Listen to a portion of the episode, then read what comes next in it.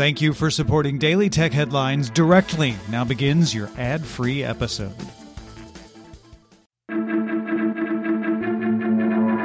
These are the Daily Tech Headlines for Friday, June 28th, 2019. I'm Rich Stroffolino. Apple announced that its head of design, Jony Ive, is leaving the company. Ive plans to start his own design firm called LoveFrom, which will have Apple as a client. Going forward, VP of Industrial Design Evans Hankey and VP of Human Interface Design Alan Dye will report directly to COO Jeff Williams. Bloomberg reported Thursday that bylines on research papers indicate Huawei employees worked on at least 10 research projects alongside Chinese armed forces personnel over the last decade, including projects related to radio communications and artificial intelligence. A spokesman told Reuters Huawei is not aware of its employees publishing research papers in their individual capacity. Reuters also reports that an order from the Competition Commission of India found that Google's Android imposed unfair conditions on manufacturers by requiring pre installation of Google's proprietary apps. This in turn reduced the incentive of manufacturers to develop and sell devices running alternate Android versions. Counterpoint Research estimates 99% of smartphones sold in India run Android. The order dates from April 16th and calls for a wider probe by the CCI, which should be completed by mid September. The New York Times has a report on a company called Alphonso that uses phone microphones to collect data on what TV shows people are watching through their microphone. The software runs inside game apps that request permission to access the microphone. This affects apps in Google Play and Apple's App Store. Alphonso does outline the collection of data in its privacy policy and does follow proper OS procedures to request mic access. Philips Hue now offers Bluetooth built into its A19 bulbs and BR30 floodlight bulbs, which means they don't require the $60 hub and can be controlled by a smartphone. Bluetooth has a much shorter range than Zigbee, which connects to the hub, so you can only get about 30 feet away and can't control them remotely otherwise. They can be controlled with Amazon and Google Assistants, but won't work with HomeKit unless you get the hub. However, they do include Zigbee, so they can be upgraded to a hub at a later date.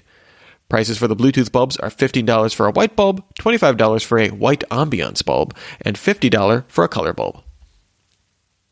Mozilla announced Firefox Preview, a pilot of its new Android browser and powered by Mozilla's Gecko View engine.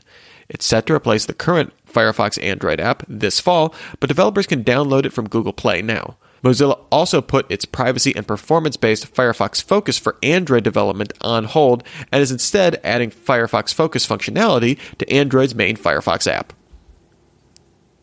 Apple will begin selling the one drop blood glucose monitor in select retail stores. The device takes blood glucose readings and syncs to the Health app on iPhone or Apple Watch. The device will sell for $69.95 at Apple stores and includes a year of coaching from a certified diabetes educator.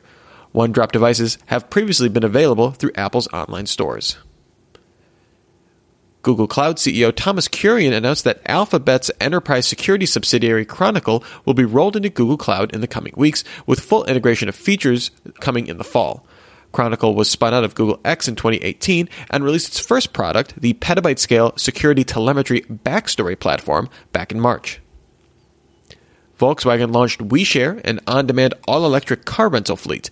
The launch is limited to Berlin, with plans to add Prague and Hamburg in 2020, and offers a fleet of 1,500 Volkswagen e Golf cars to customers. Cars can be picked up and parked wherever public parking is available, with WeShare handling charging as needed. No plans are set to incentivize drivers to charge up their own vehicles, at least as part of the launch.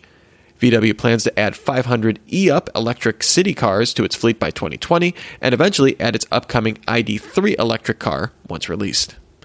And finally, a beta of Microsoft's Cortana virtual assistant appeared in the Windows Store. This will allow Cortana to be updated separately from Windows 10 as Microsoft attempts to add features at a faster pace. Microsoft has changed how Cortana is accessed in Windows 10 recently, breaking out the assistant from the Start menu in the Windows 10 May 2019 update.